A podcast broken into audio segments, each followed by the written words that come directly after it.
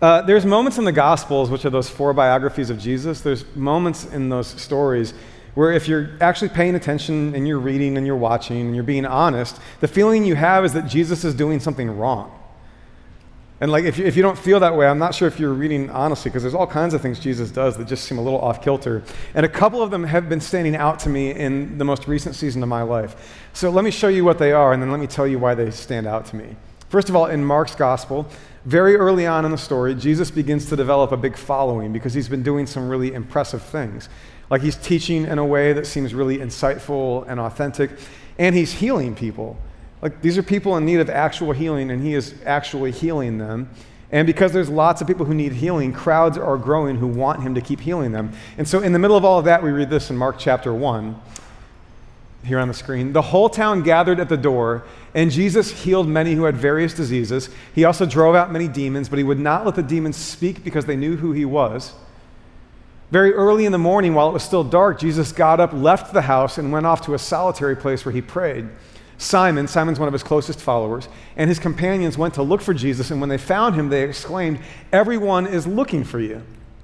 Jesus replied, Let's go somewhere else to the nearby villages so I can preach there also. That is why I have come. So Jesus apparently has the ability to heal people, and there's people who are in need of healing, and they have lined up at the door looking for healing.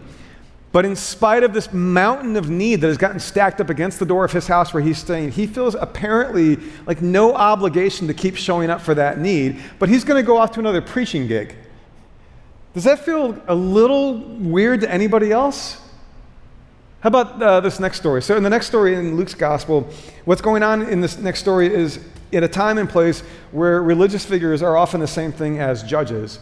And by the way, there are places in the world today where this is still the case, where the cleric or the religious teacher or the rabbi or the imam is also sort of the adjudicator of human affairs. Well, that's the case then. And Jesus has been living his life in such a way that there is a kind of mantle of authority on him, meaning that the, the crowd, the community around him would trust him to deal with disputes that are happening among the people. And when there are disputes among the people, you need good judges, right? You need like reliable people with integrity to help people sort that out, to mediate. And Jesus has a reputation that makes him worthy of that kind of role. And because of that, we see this in Luke's gospel. Someone in the crowd says to Jesus, Hey, teacher, tell my brother to divide the inheritance with me. Uh, Jesus replied, Man, who appointed me a judge or an arbiter between you? There's apparently some kind of injustice going on here. I won't bore you with the details of the way that inheritance has worked in the first century, but something's going on here. Seems a little bit unfair. And this person is saying, Jesus, you have this sort of communal authority to help us mediate this conflict. And there seems to be a real act of injustice happening here with the inheritance being hoarded. And Jesus essentially says, like, not my problem. And he moves on. And I think the reason that these two examples are standing out to me is an experience that I had uh, roughly a month ago. So let me tell you about the experience, and then I'll bring it back to these texts.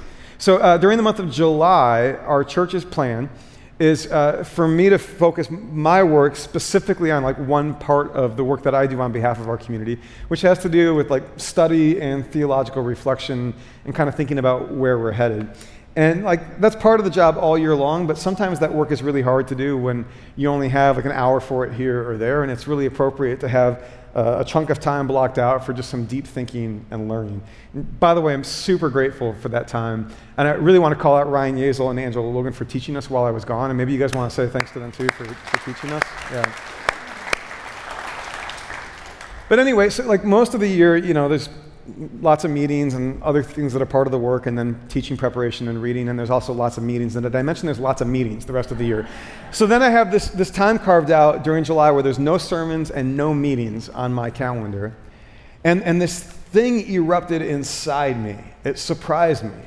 I was a couple weeks into that time, and because things were quieter and I wasn't running on the same kind of adrenaline that I've been running on since the beginning of the pandemic, probably just like you, like, like things kind of settled down and this thing erupted inside me. What happened specifically was I got a completely nice, sweet text from a person who's a part of my life who just wanted to like hang out. And it was something like, hey man, been a little while, would love to catch up over a meal or some drinks. It's nice, right? It's nice to be wanted, nice to be connected with. But it was like there was this dragon in a lair inside my heart that came out of its lair and spewed fire.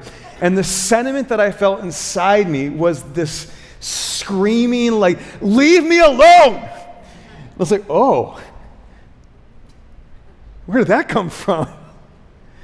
Like, have you had any disproportionate responses in the last 16 months? Have any of you like had any kind of errant sort of energies, maybe against your partner, your spouse, your friends, your family? I felt that. Fortunately, I didn't text that, but I felt it, and it kept coming up for a couple of weeks. This just really intense sense of like, frankly, like resentment. Um, like, don't take from me, stop asking for things from me.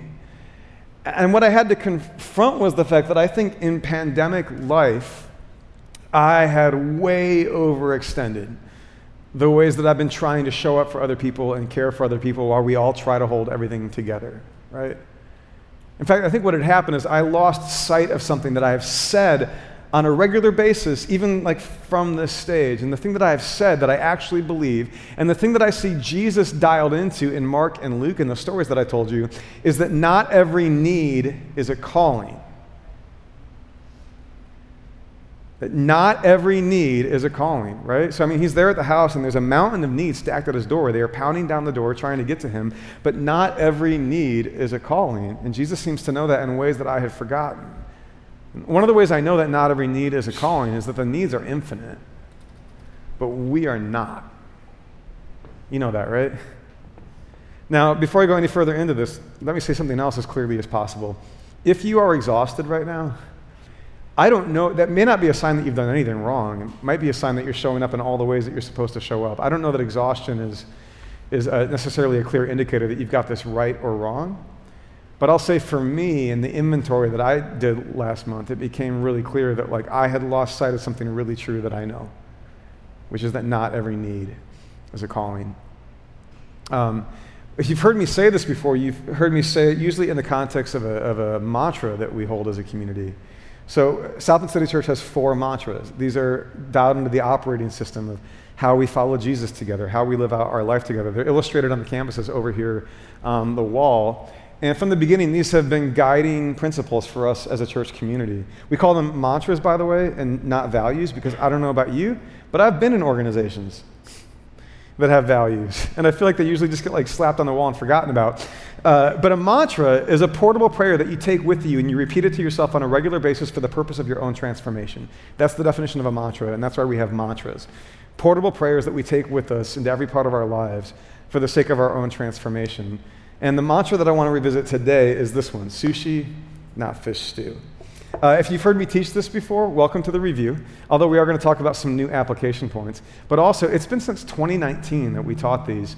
And if they really are part of the operating system of our church community, we felt like we should return to them, especially knowing that we've got a lot of new faces around here. And you might wonder, what is at the heart of South Bend City Church? And these four mantras are one of the best ways that I know to help you understand that. So today, I want to refresh sushi, not fish stew. Uh, early on, when we were getting the church going, we were having multiple meetings in houses. I would tell a little parable. I would say, Imagine uh, that I came to you as a chef, and I said, I have got the most beautiful specimen of tuna from the sea. I mean, I've not seen tuna this good in a really long time. It's perfectly marbled, it's rich, it's flavorful. This is a, like a once every couple of years tuna that I have found. It is special and precious, and I can't wait to share it with you. And you start salivating, you get very excited, and so you wait for me to come back from the kitchen. I go back there and I do my work, and you hear me banging around for a while with pots and pans. And then after all that work, I come out, and after raving about this specimen of tuna that I'm about to put in front of you, you look down, and what I've actually set in front of you on the table is a big old bowl of fish stew. And, and you look at this complex thing in front of you, and you don't even know where the tuna is in the soup because there's just a bunch of stuff in there and somehow hidden among all the other things that I have put in there, you assume that maybe there's some tuna there, but it's confusing to you because a minute ago I said, I have something so wonderful and beautiful and precious and rare, and I can't wait to share it with you. And now the thing I put in front of you, it seems that the other thing that I was talking about is lost. Somewhere inside all of that complexity that I felt the need to add to this thing that I thought was so beautiful that I couldn't wait to share it. Now, um, this little parable about uh, unnecessary complexity and when the best things get lost in the mix. That parable for me was inspired by a documentary that I watched a few years ago called Jiro Dreams of Sushi. Anybody seen this documentary? Yeah, it's uh, uh, if you're a foodie, if you're into foodie documentaries, it's wonderful. But there are stories and layers to it that have nothing to do with food. Jiro Dreams of Sushi is a documentary about a, a sushi chef in Japan named Jiro. Uh, at the time of the filming, I think he was like 80 years old. He might be 90 years old now. But Jiro has been making the same basic sushi in his basement sushi shop in the basement of a nondescript office building in Japan for years now. And what's funny is like when you watch the documentary and you see the place where he makes this sushi, it is not impressive looking. It's like down the stairs and in a hallway with like drop ceiling, t- tile ceiling and fluorescent lights in the hallway, and then a very kind of average looking sushi shop. And when you just see the outside of it, you might be thinking to yourself, I bet the Martin Sushi competes. Because by the way, Martin Sushi, not bad around here, right? But it turns out that Jiro, for decades now, has been making what is known as the world's absolute best sushi. Jiro, in this nondescript, very unimpressive looking sushi shop, has won Michelin three stars year after year after year after year. And if you know anything about food, when Michelin gives a restaurant three stars, they're saying, in their strange way, they think it's worth hopping an international flight just to have this meal, which, by the way, will cost you hundreds and hundreds of dollars per person. These are like the peak apex foodie experiences in the world. And Jiro, with his nondescript little sushi shop, has won Michelin three stars over and over again, to the point that heads of state have been said to actually come to Japan just to sit there and eat his sushi. And so, like, I'm, I'm, watching the film and I'm enamored with the craft. I'm enamored with the discipline that they put into it. By the way, just to make the rice at Jiro's sushi shop, just, just the white rice that they, they put a little bit of raw fish on top of, right? Just to make the rice, you have to apprentice for 10 years. So here's, here's the thing all of that effort, all of that work, and at the end, like, you go into a shop, you pay hundreds of dollars and Jiro puts a sushi roll in front of you. Jiro puts a sushi roll in front of you, and he, apparently he looks at you very awkwardly while you eat it. And you might think, like, how does all that add up to three stars on Michelin and heads of state traveling from around the world? But one of the commentators in the film has this quote, and, and this is the quote that knocked me over and grabbed my heart. The commentator says that people will come from all over the world to eat Jiro's sushi, and they will ask, how can something so simple taste so deep? that was the thing that knocked me over. How can something so simple taste so deep? And when we were thinking about church, the thought was like, could they say that about, about what happens in our midst as a church community? Could it, could it be both simple and full of depth? Um, and when I think about our, our lives that are just like endlessly scattered and fragmented and frenetic, and like, could that be said of a life? that it was both simple and deep, that it had such a singularity of purpose and a clarity of vision that they weren't allowing themselves to be dragged in a million directions that weren't actually the places where they would live their best and give their best to the world. Could that be said about a life? Uh, it strikes me that Jiro um, probably had to face some questions and disabuse himself of some of the myths that drive the modern world. Like one of the myths that I think drives the modern world is we assume that whatever you have like on your hands, whatever assets you have, whatever resources, we assume that the best you can do with it is the same as the most that you can do with it. Like I think this is just like hardwired into the modern psyche that better and more are the same thing. But he doesn't seem to think that. I mean, you can imagine your Jiro and you've got presidents and, and, kings and queens literally flying to Japan to eat your sushi, and you've got people whispering in your ear saying, Man, we could franchise this thing. You got a brand, baby. Let's maximize this thing, right? Let's get Jiro's sushi shops all over the world. You're going to make a lot more money. Let's come up with the grocery store version. Let's like have every Trader Joe's with some Jiro sushi in the freezer section that you can like take home and thaw out. I don't know. Like you know that those temptations have come along though, that we're all built on the same premise that more and better are the same thing. But Jiro seems to believe that in the case of what he is here for and what he's called to, more and better are not the same thing. And better has meant showing up with the same discipline and passion, with singularity of purpose over the few things that he is actually here to do. Now, it can be a, a, little cheesy or a little tricky to like draw too many spiritual metaphors from a foodie documentary, but I am prone to do it, so stick with me a little bit longer. Um, back to those texts with Jesus where these needs stack up at his door, and he seems quite free to say, No, that's not actually what I'm here for. I have come to believe that the, the reason that Jesus was able to live with such singularity of purpose and was able to give himself so compellingly to the world was that he had had the temptations that drag all of us into unnecessary complexity, that he had had those temptations dismantled. And a particular experience that we read about in the Gospels is sometimes called the temptation of Jesus. And I want to offer you a certain interpretation of what happens in that moment because I actually think it connects to the way that Jesus lived the rest of his life. So, uh, in Matthew's gospel, for example, the sequence of events is that once we meet the adult Jesus, after he's been born, and we kind of fast forward to the adult Jesus, first he gets baptized. And then, as soon as he is baptized, having heard God say, This is my son whom I love, having had his belovedness called out, he then goes out into the wilderness where he's tempted by the devil. And this temptation story, it's kind of weird. It feels kind of mythic. It's, it's, it's kind of bizarre. Sounds almost like a fable of sorts. But I think the point of stories like that is we can find ourselves in stories like that. And so let's talk about what happens to Jesus and see if we can find ourselves there.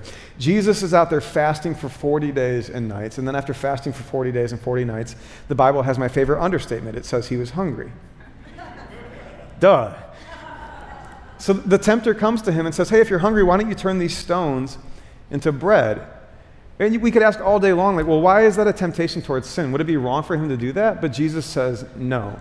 And then the next thing that the tempter does, Satan then brings Jesus to the temple there in Jerusalem. Now, the temple area in Jerusalem for the Israelite people is the religious epicenter of reality. It is the cultural epicenter of reality. It's also like the governmental power epicenter of reality. So if you could imagine taking, like, I don't know, Rome and the Vatican and Washington, D.C. and Hollywood, stacking them on top of each other, you have all those dynamics at play there on the Temple Mount. And Jesus is brought to, like, the, the roof, the peak of the temple where everybody is there. Everybody who matters is there. This is where things that matter happen. And the tempter says, I want you to throw yourself off the roof, and surely God the Father will send angels to keep you from, from landing on the ground, and you'll be safe and fine. And every everybody will see this thing happening in front of all of them. But Jesus says no. And then the third temptation is Jesus has shown all of the kingdoms of the world. And the tempter says, If you bow down to me, I'll give you all of this. And Jesus says no. Well, in the last case, it seems like we can probably surmise the idea that it's not good to bow down to Satan. So maybe it's clear why that's a temptation. But in general, like we can keep asking, what is it about these things that are temptations that would take him off track, that would lead him to not be who he's here to be in the world? And um, to work out a connection to those temptations, I want to draw now on a, a priest and a theologian named Henri Nouwen. And Nouwen has a way of interpreting these. So let me show you what Nouwen does with these three temptations. He says that when, when the tempter comes to Jesus and says, If you are the Son of God, tell these stones to become bread, Nouwen says this is the temptation for Jesus to make himself relevant in the world, to make himself useful. There is hunger at this moment in the story, right? Aching, craving, hunger. And it seems it would be nice to be useful in the face of that need, to make himself relevant to all of that. Now, for all of us in the room, I don't know which of us relate to the idea of wanting to make ourselves relevant. How about this word for us? Which of us in the room today are the helpers? right? That's, got, that's gotten a response in every gathering. Some, some of us from early in life have learned to show up as helpers because that's how we know that we matter or that's how we make ourselves safe. That's, that's how our presence is felt in the world. And helping is beautiful. And yet, a lot of us have allowed ourselves over the years to sort of get programmed, to kind of get cultivated to the point that we are sort of compulsive in that need to make ourselves helpful in situations. So, any room you walk into, any situation, you're kind of scanning the room for, for need so that you can show up for it. And again, it's beautiful to respond to need. But what happens when that beautiful response becomes a compulsion? Right? Becomes sort of a reaction, becomes an instinct. That, that, that all of a sudden, wherever there is need, we move toward it without the chance to second guess whether that's actually the need that we are here to meet.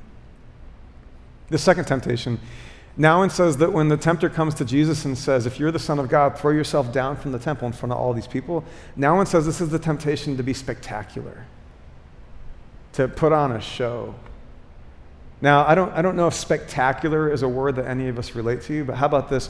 Which of us in the room are the performers? Which of us in the room are here hoping that the world around us will see our uniqueness? Because it's in our uniqueness that we feel a contribution to the world. Yeah? Anybody relate to that? That um, It's beautiful, by the way, to bring your uniqueness to the world. It's like wonderful. Like one of the sort of stereotypical ways that people show up like this is the artists of the world, right? And yet, what, what happens when that becomes a compulsion? A fixation, an instinct that we can't even second guess. And so we move toward it without even thinking about it. Well, if that's the case, like, it's going to be really hard to stay the straight and narrow when the thing that we're actually here for doesn't need that from us right now. How about this one? Nouwen says that the, the temptation when, when Satan comes and says, If you're the Son of God, bow down to me and receive the kingdoms of the world, he says that's a temptation for Jesus to make himself powerful. And I don't know about how you interpret Jesus or how you read Jesus, but my reading of Jesus' disposition in the Bible is that he wasn't necessarily like tempted the way a megalomaniac is, is tempted. That he wasn't necessarily tempted um, by the way that the ego is tempted here. My suspicion is that if Jesus is tempted at all with this particular invitation from Satan, it's because Jesus might say to himself, well, if all of the kingdoms reported to me right now, I could fix everything for everyone, right? Wouldn't that be great? No more war, no more violence, no more people robbing one another. He says this is the temptation to be powerful, but how about this? Which of us in the room, who of us in the room feel the need to show up as the protector?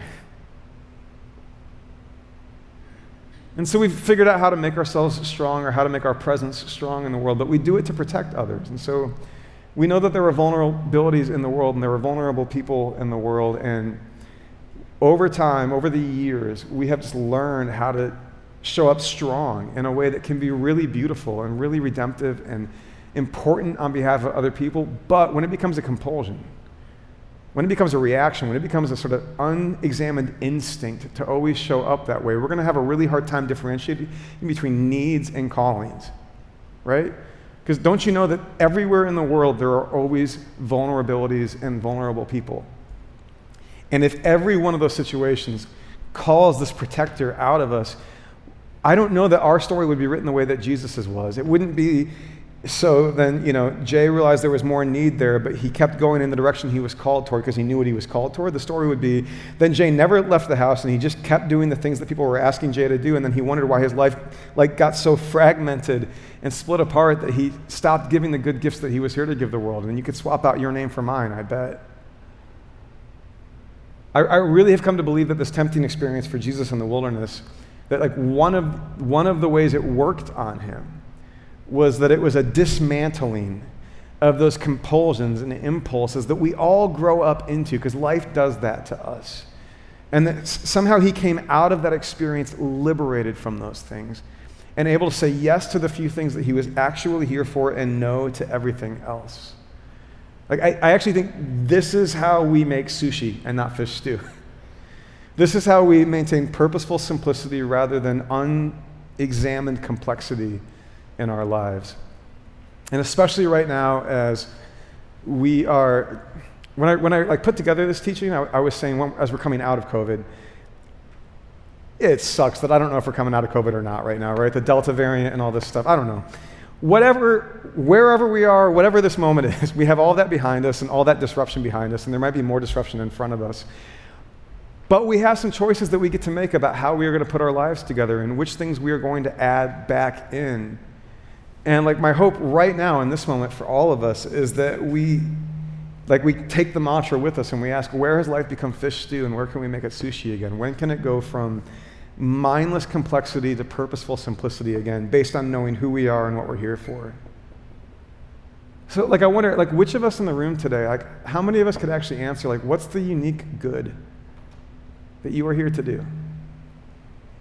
Not anyone else but you. Like, what's the peculiar way that God's image wants to be expressed in your life? Or how about this? If you believed in your own belovedness as much as Jesus trusts his belovedness, if you believe that you have nothing to prove as much as Jesus seems to know that he has nothing to prove, like if you, if you were able to really lay hold of that, what would you stop doing and what would you start doing? And I suspect that if we could sit with that inventory, with that examination for a moment, we would discover that much of what has filled our lives and made them unbearably complex has come from the compulsions and the impulses and the fixations that we have when we forget that we have nothing to prove and we don't have to show up in any certain way to live in that love. And maybe right now we're going through our own sort of temptation in the wilderness. And we are hearing these whispers, you know, if you were a good person, if you really belonged to God, you would show up in all of these ways for all of these things. And maybe to follow Jesus through that temptation moment is to have the same singleness of purpose that he had to say, like, I'm not going to go where that compulsion takes me.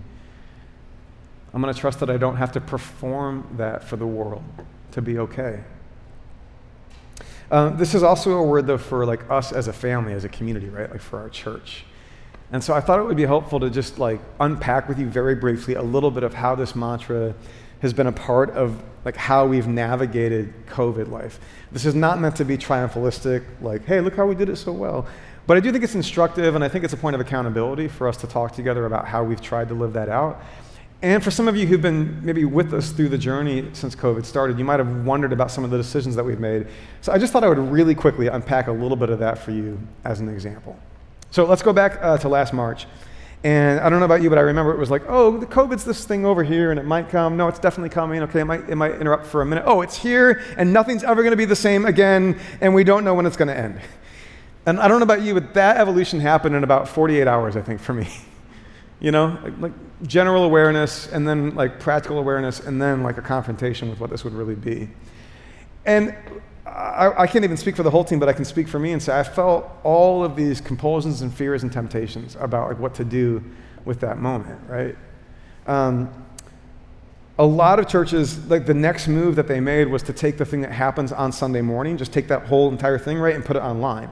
Now, please hear me. Whenever I differentiate, it's not necessarily critique, right? I have, I have no way of knowing if that was the right or the wrong move for other church communities, right? But if you were with us through that, you know that we didn't do that. Well, one of the reasons we didn't do that is we didn't know how to. We didn't own a camera in March of last year. Like, we didn't have any of that infrastructure built out. So, part of it was like before COVID hit, we had said for us, the sushi is this actual flesh and blood gathering, this actual connection that we have here together in the room, so that we can do things like the open floor, so that we can literally sing to one another, so that we can see each other in our worship. So before COVID hit, the sushi for us was this actual flesh and blood gathering. And we had felt that for South Bend City Church, a massive online digital content presence was kind of like fish stew for, for who we felt called to be. And then COVID hits, and we lose this physical flesh and blood gathering. But even if we had had the gear and knew what to do, I don't think we would have like flipped a switch and just tried to make Sunday mornings happen online in the exact same form because I, like I don't know that that's what that moment called for. And by the way, like we all got burnt out last year, but man, some of my friends who got the most burnout were pastors and churches who felt like they had to take everything that had been happening the day before COVID and just put it online. That is exhausting. And it tends to have diminishing returns from what we can tell over the past like 16 months. Uh, we did end up buying a camera, a camera. We now own a camera, big time for South Bend City Church. Um, and then you might have noticed that like our online content, it's kind of slow and we kind of grew it out over time, right? Uh, teaching films were something that we knew that we could do in uh, an excellent way right away because one person talking to a camera is almost infinitely less complex than making beautiful film with a full band. Um, I've been in production for a long time. It's just infinitely less complex when it came time to like say, hey, we, we want to take the art and the music and the heartbeat of this church that is more than a talking head and, and put it on video, we, we thought, well, let's, let's take a minute and figure out what does that look like to do it the way that we would want to do it, right? Like in a way that really holds up the, the few precious things that we have and believe in. And, um, and now it does sound a little triumphalistic, I suppose. I'm, I'm really proud of the films that a whole bunch of people worked on, like Christmas and Easter. But if you watch those, you know that we didn't just try to take a service and put it on video. We thought about, well, you know, maybe the reading doesn't need to happen on the stage. Maybe the reading should happen on the roof of the Morris downtown, right?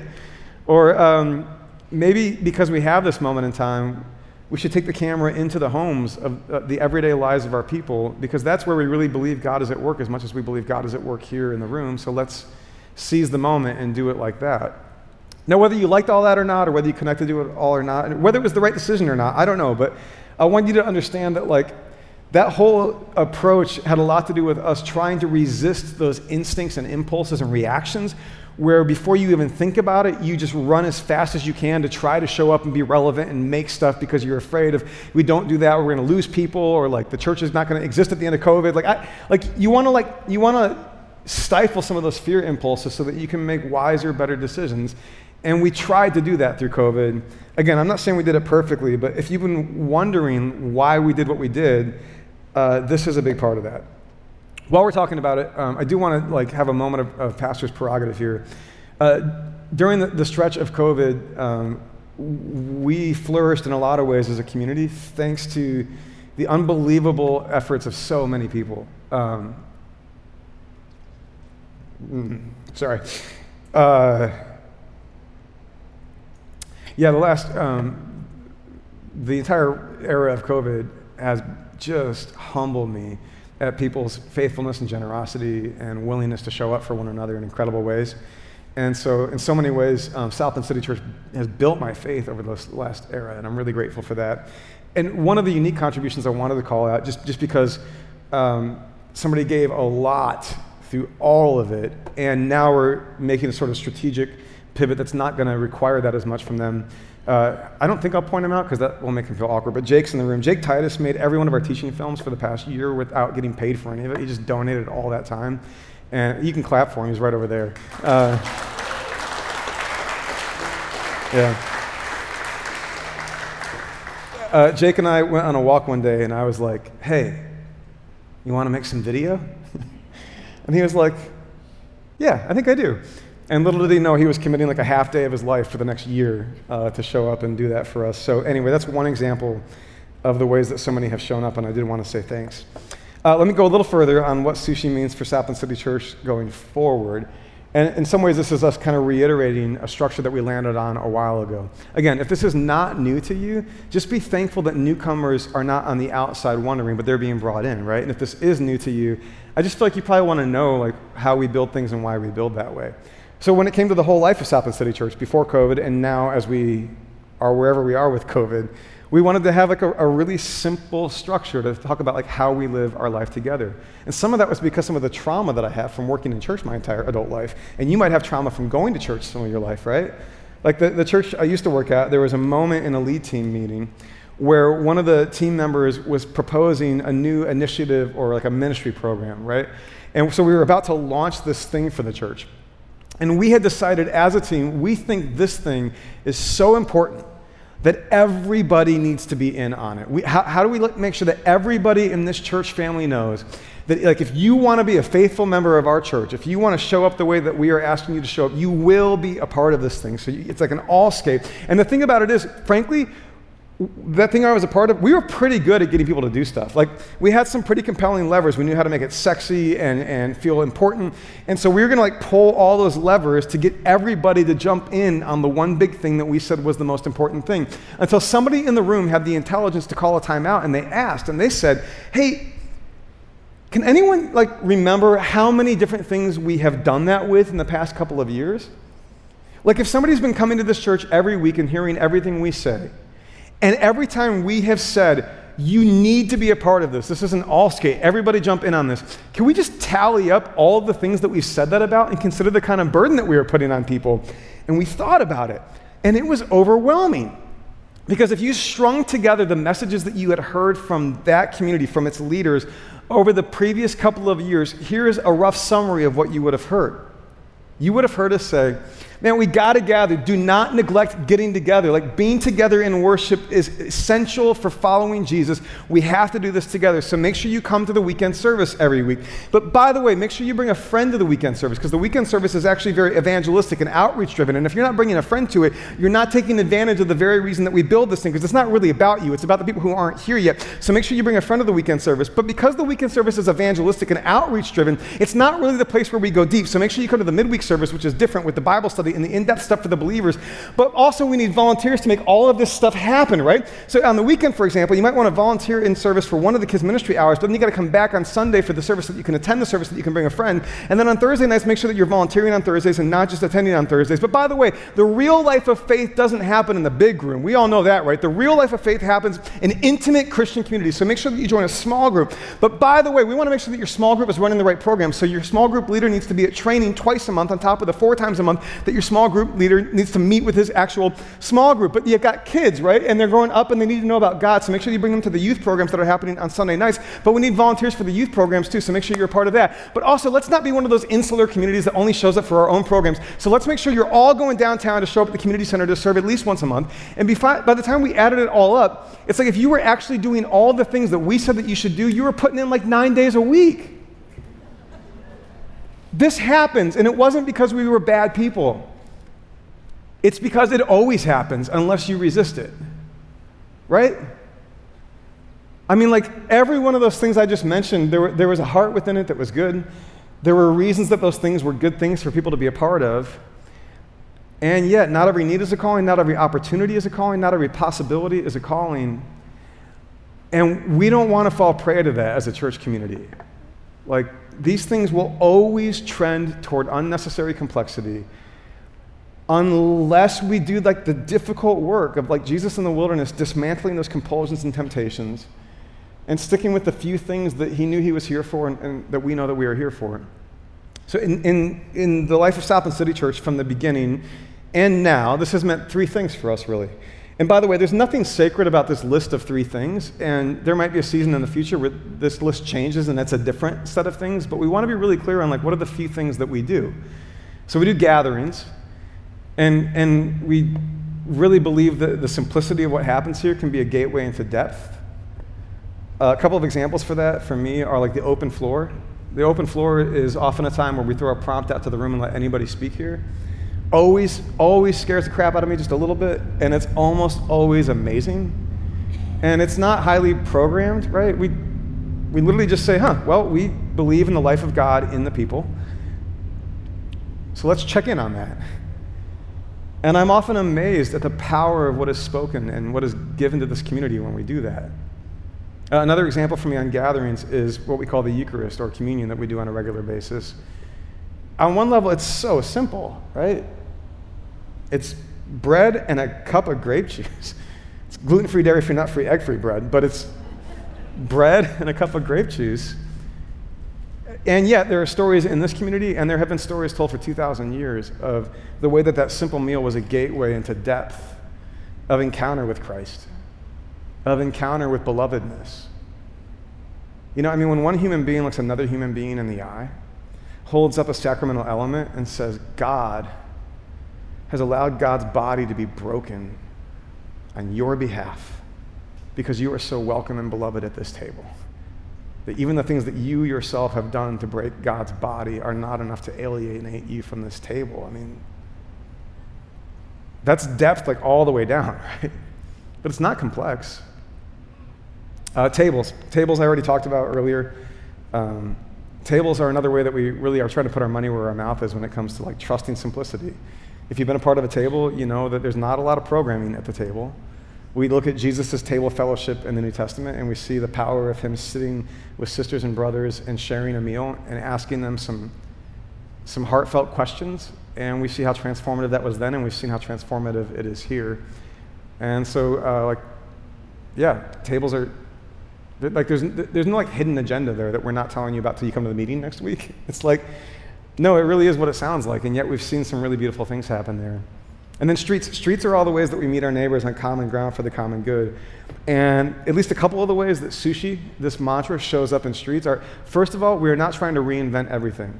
If you look at the kind of like programmatic level stuff that we do as a church around streets, the vast majority of it is trying to like tap into existing partnerships and opportunities with people who are already doing good work in the world.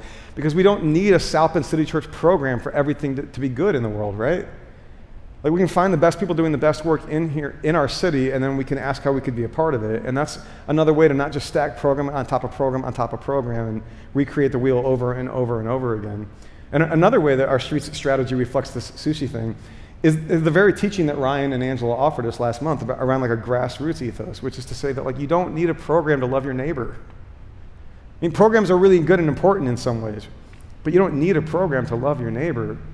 Most of us, more than anything, just need to like wake up and realize that we already have opportunity to love our neighbor if we would just like watch and listen and see where love is calling us to arrive, right? Now, one other note, um, kind of operationally here, and then we'll wrap it up, okay? This is not meant to be restrictive, though. And this is one of the things that we need to kind of keep reiterating here as a church community. So the fact that like our staffing and our like our website and our leadership and our programs are committed to this simplicity, it's not meant to say that this church can't do other things. It's meant to say that we don't think the staff should be driving a bunch of other things. This is not meant to be a bottleneck. This is meant to be more empowering because the less that we do top down, hopefully, the more freedom there is to do things at every level. Does that make sense? So, one of the best examples of how we think about this is the Facebook Collective. Uh, some of you might know about the collective, some of you don't.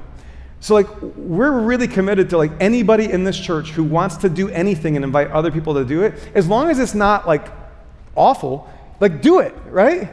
I mean, there are some things that, like, if you were like, hey, I'm, I'm going to this very hateful gathering of people who are very angry, we might say, well, uh, maybe that's not like ho- totally aligned here, right? But in general, like, like if it's if it's neutral or positive and you want to do it, do it, and then invite other people to do it. And the Facebook Collective is a place where you, you, you, you are empowered to use the wonders of the internet to let everybody at South Bend City Church know what you're up to, and we will freely allow that message to go out so that others can be a part of it. On the collective, there have been examples that range from everything like, hey, I'm, I'm going to the South Bend Cubs game. It's, uh, I don't know, it's cheap hot dog night. Anybody want to come? Wonderful. Put it on the collective. We love that. Or it's, um, hey, I'm, I'm going to read this book for the next six weeks, and I'm going to post up at the Brew Werks every Wednesday at 6 p.m. to talk about it. Anybody want to read it with me and come along? Or um, it's, hey, I volunteer with this really, really beautiful and important cause uh, right here in the city, and maybe some of you would like to volunteer, but you wouldn't want to volunteer alone. Well, the good news is I'm already going to be there and doing it, so why don't you join me in it? Not bad, right? Uh, the collective is a really important part of the strategy because we don't want our simplicity to become like restrictive, right? We really want it to be liberating and empowering, and we don't want the members of the church community to like have to go through the staffing structure because that gets really cumbersome to create the things that you feel called to create that you want to share with your sisters and brothers right here in this church. So, uh, if you're looking at gatherings and tables and streets and you feel like the thing that is stirring in you is not represented there, that's exactly what the Facebook Collective is for. Make sense? Okay, cool. Tactics over. Uh, let me bring it back to um, the big idea, and let me just say this. Um, I have found that every time I renew my commitment to this mantra personally, every time I renew my commitment to it, it's really hard work.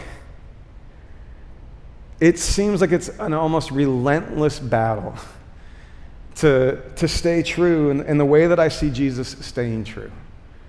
Because in one way or another, the crowd with its needs shows up for all of us. One way or another, we're going to keep bumping into environments that, that tap into those compulsions that we feel to be helpful or to perform or to be powerful on behalf of others. And of course, the problem is sometimes those needs will be callings. Sometimes you're going to walk into a room and sense that this room needs a helper, and that will absolutely be the thing that you should say yes to. And sometimes you walk into a room and sense that that room needs your uniqueness, and that will absolutely be the thing that you should say yes to. And sometimes you will walk into a room and sense that this room needs somebody to use their power to protect people, and that will absolutely be the thing that you should say yes to, but not always. And I, have felt over and over again that there's this kind of relentless current that keeps trying to drag me away from the few things that I'm absolutely here to do. And that can feel a little bit defeating Except there's another feature in the story of Jesus and these temptations that encourages me. And it's not just in the text, but I have felt it in my life over and over again. This is in Matthew chapter 4. So this is right at the turning point after Jesus' baptism, before his temptation, where we read that Jesus was led by the Spirit into the wilderness. Now that's peculiar. The wilderness is the place where the devil's going to like dance with him, right? But it says the Spirit led Jesus into this experience. And if the wilderness is the place where Jesus is being liberated, from the compulsions that would lead him to live a life where he loses the sense of what he's actually here for, then the wilderness is a sacred place and the Spirit wants him there to do that work. And I know that, like, around you, there are pressures pushing and there are currents swirling that are going to drag you toward endless distraction and complexity. I know that's true, but there's another current flowing in the world. There's, there's another um, presence with us that we call the Spirit. And the Spirit is not often loud or dramatic.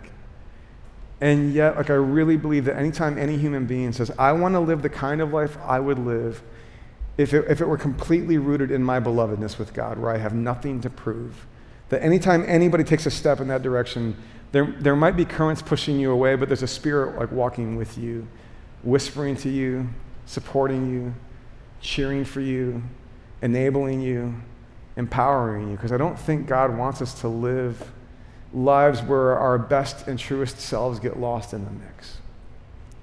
Um, modern life is inherently hectic and complex. I don't mean to suggest that we could just like have more faith and all of a sudden be immune to all of that. I get it. If you have kids in sports programs, you are exempt from everything I just said, by the way. I don't know how parents manage that. Um, this is not a diatribe against being busy or hectic. It's a big part of life, right? It is a calling, though, to, to live the one life that each of us is actually here for, rooted in belovedness, not compulsion, with nothing to prove. And it's a calling for South Bend City Church as a family to live up to sushi, not fish stew, in the season ahead. Sound good? Yeah? If you're able, will you stand to your feet?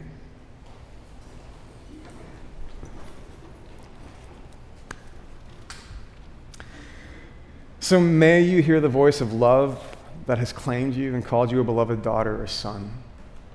May you know that that voice needs you not to prove anything but delights when you show up the way that that voice has made you to be. May you allow the Spirit to work with you, dismantling the compulsions that lead us to distraction. May you remember that not every need is a calling.